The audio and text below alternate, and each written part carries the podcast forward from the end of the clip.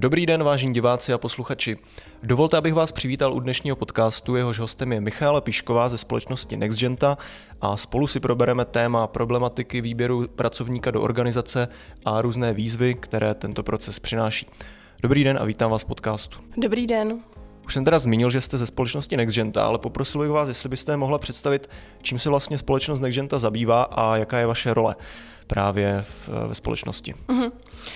Děkuji za ten úvod. Já jsem teda Michála Píšková, jsem psycholožka, jsem konzultantka ve firmách a v rámci projektu NextGenta se zabýváme poskytováním rozvoje a vzdělávání právě pro lidi, kteří vybírají jiný lidi do organizace. Takže učíme, jakým způsobem do organizace přitáhnout toho pravého uchazeče, kterého tam chceme mít, jakým způsobem poznat, že jsme ho našli a jakým způsobem ho následně zadaptovat v organizaci tak, aby úspěšně podával takové výkony, které má. Tím už vlastně narážím na ten uh, úvod, co jsem říkala na to téma, právě tu problematiku výběru. Můžete z vlastní zkušenosti teda říct, s čím se ty firmy, které někoho uh, nabírají a poté vybírají do organizace, potýkají, jaké problémy přitom mývají? Dost často narážíme v organizacích na to, že špatně vyberou člověka.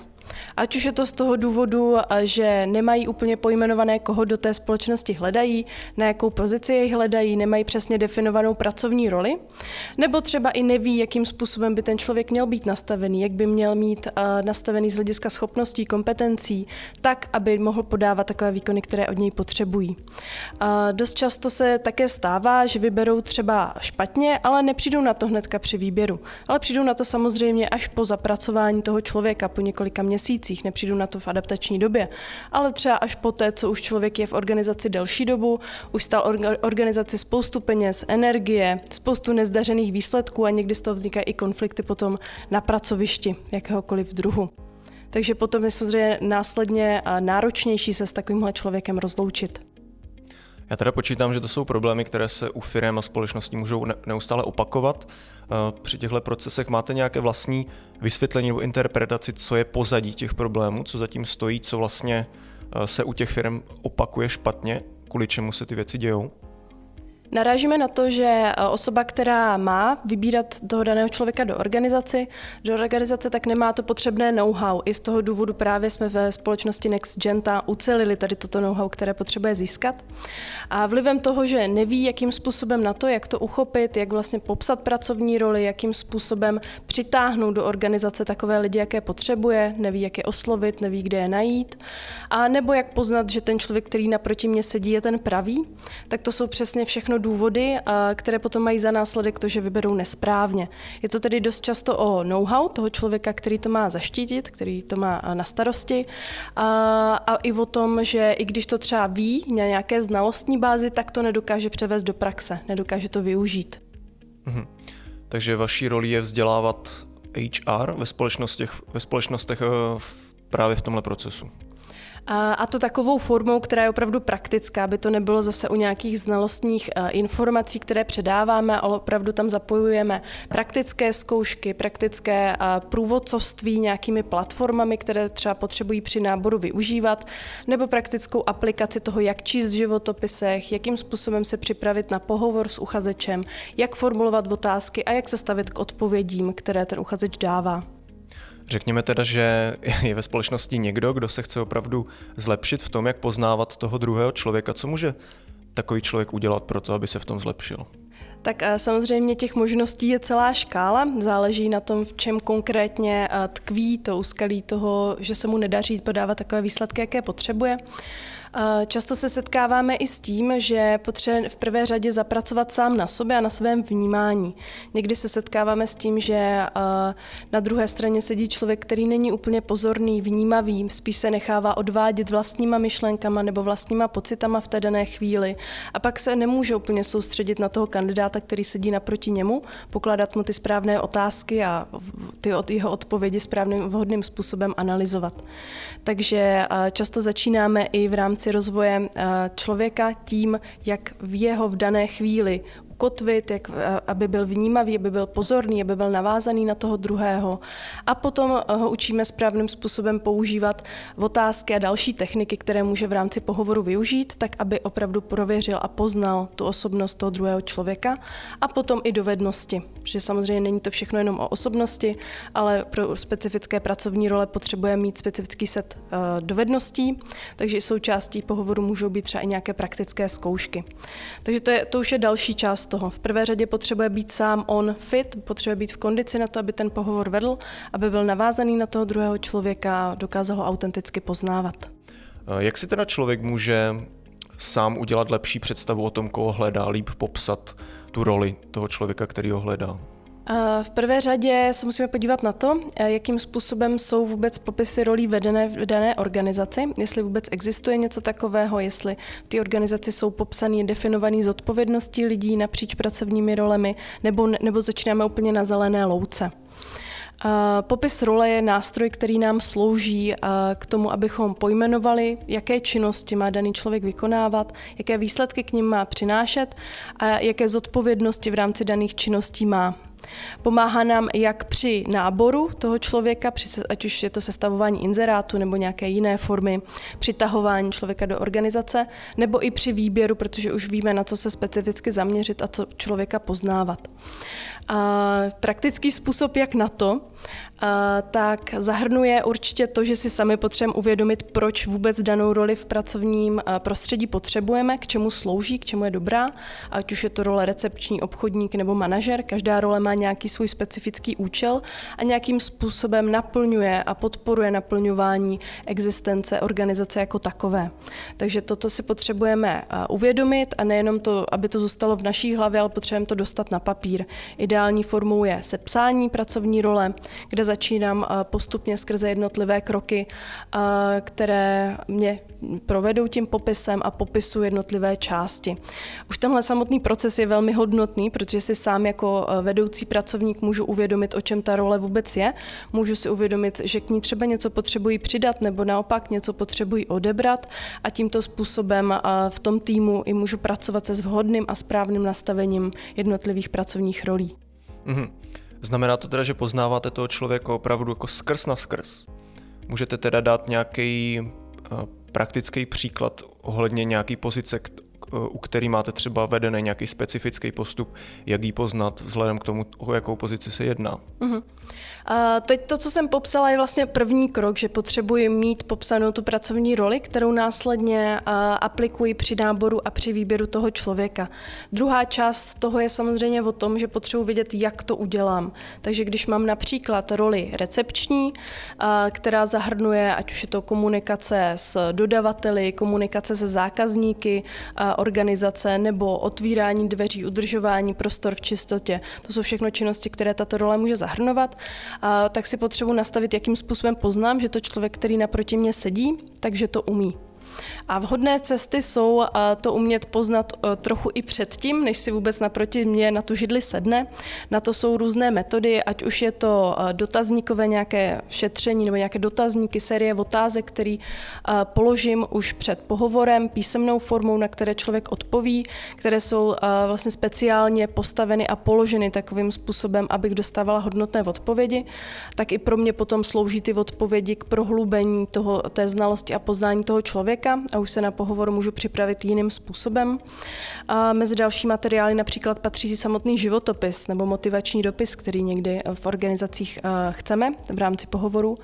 A to z toho důvodu, že z něj můžu čerpat ne jako eh, sám o sobě, že by mi měl sloužit, abych na základě toho zhodnotil toho uchazeče, buď ho odmítl nebo přijal, ale slouží mi jako nástroj a doplňující nějaký zdroj informací o tom člověku a o jeho přístupu. A když se například eh, podívám na to, že nabírám člověka na pozici grafika, tak už tady samo o sobě je to velmi eh, nabádající, že už ty materiály, které od něj dostávám, takže budu hodnotit z toho pohledu grafického. Ale tímto způsobem samozřejmě můžu přistupovat i k jiným pracovním rolím. Jak už zmíněná recepční, pokud její náplní práce je písemná komunikace, tak už od počátku tohoto kontaktu sleduju, jakým způsobem se vyjadřuje, jakým způsobem píše, jestli opravdu eh, píše bez gramatických chyb, jestli píše jasně, srozumitelně, jakým způsobem pracuje s, se životopisem jako s dokumentem a podobně. Takže už, už toto můžu samo o sobě sledovat v průběhu. To jsou teda už věci, co jsou součástí toho prověření, teda předtím. A existuje ještě nějaký další způsob, jak člověka si dobře prověřit, než, než vlastně přistoupíme k tomu výběru? Ano, můžeme se dívat už na samotný telefonický kontakt například, můžeme ho brát i jako takový nultý pohovor, připravit si sérii otázek, kterou tam chceme položit, eh, která by měla zaznít. Případně, jak už jsem zmiňovala, ten dotazník můžeme také použít před eh, samotným pohovorem, nechat ho člověka vyplnit v online prostředí, získat jeho odpovědi a už toto samotné může sloužit i jako taková ukázka motivace člověka zapojit se do toho výběrového řízení, protože přece jenom je to nějaký požadavek navíc, který chceme, který který možná není ani úplně obvyklý a ukazuje se, jestli je ochotný dát tu energii do toho, aby něco takového vyplnil, aby si našel ten čas, chvíli pro nás a vlastně vyplnil to jako nějakou vstupní, nějaký vstupní bod nebo krok v tom prvním kontaktu s námi. Pokud teda společnosti přistoupí ke zlepšení právě v, těm, v těchto oblastech, můžete říct potom z vlastní zkušenosti nebo pozorování, v jaké oblasti té firmy se to nejvíc odráží, potom ty změny, které oni aplikují? Určitě to je například v délce a způsobu zapracování nového člověka, že pokud opravdu vybereme vhodného člověka do organizace, tak je větší pravděpodobnost, že se nám rychleji a efektivněji zapracuje v tom pracovním režimu. Zároveň pokud v rámci těch vstupních pohovorů a celého toho vstupního výběrového řízení sledujeme nejenom osobnost člověka a jeho dovednosti, ale i hodnotové nastavení, tak pokud správně vybereme, tak se se to projevuje i tím, že vytváří zdravé vztahy na tom pracovišti, že zapadne do toho týmu, cítí se tam takzvaně jak ryba ve vodě, a, a ostatní kolegové vůči němu mají ten podobný přístup, že ho taky berou, že ho vzali za svého. Tohle se všechno potom projevuje v tom pracovním týmu, v jeho naladění, ve způsobu, jakým spolu komunikují, můžeme to sledovat. A, takže to je jedna forma a jeden způsob, že to poznáme hned, protože se ten člověk zapracuje rychleji, efektivněji a, a zapluje do té firmy pomyslně. Samozřejmě tohle se nám potom projeví i nejenom na vztazích, ale potom i třeba na financích, protože se zapracuje, zapracuje rychleji a je rychleji plnohodnotnou součástí, takže vrací to, co do ní organizace dává a finančně i energeticky. Samozřejmě, pokud nás stojí hodně energie, eh, komunikace s člověkem, kterého jsme špatně vybrali, tak se to potom odrazí na tom, jak moc ochotní a rádi s ním vstupujeme do komunikace, jak nadšení jsme a jakým způsobem s ním eh, k němu přistupujeme.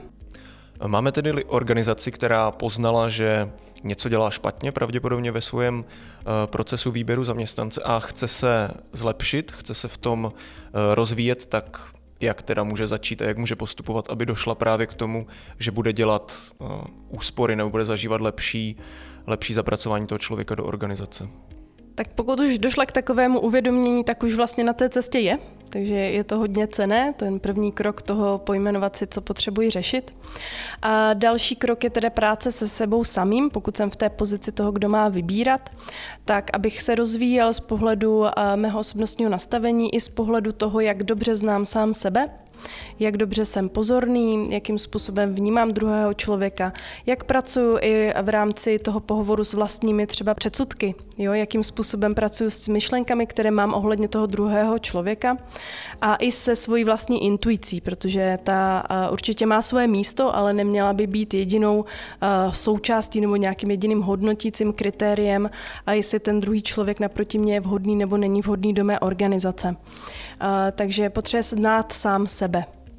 A ten druhý krok je samozřejmě o tom umět poznat i toho druhého člověka, a ať už je to v rozvoji v dovednosti pokládat otázky, vyhodnocovat odpovědi, poznávat a připravovat se na základě materiálu, který mám dostupný o uchazeči na pohovor, takže jak analyzovat životopis, motivační dopis, a jakým způsobem se stavět třeba k výpovědím v dotazníku, které ten uchazeč měl.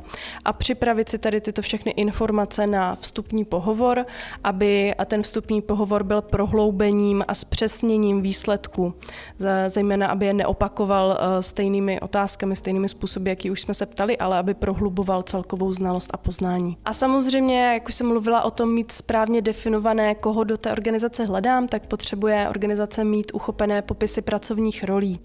A kdyby to bylo téma, na kterém potřebuje pracovat, tak v jiném projektu našem, v projektu Antares, se tím zabýváme a člověk na vedoucí pozici zde najde veškeré materiály potřebné pro to, aby správným způsobem definoval pracovní role. Dobře, tak eh, já vám děkuji, že jste si udělala čas a přijala návštěvu do našeho podcastu a přišla nám popovídat o těch výzvách, které přináší právě proces výběru pracovníka do organizace. A děkuji taky vám, diváci a posluchači dnešního podcastu, že jste s námi vydrželi a dokoukali nás až do konce. Dnešním hostem byla Michaela Píšková. Naschledanou.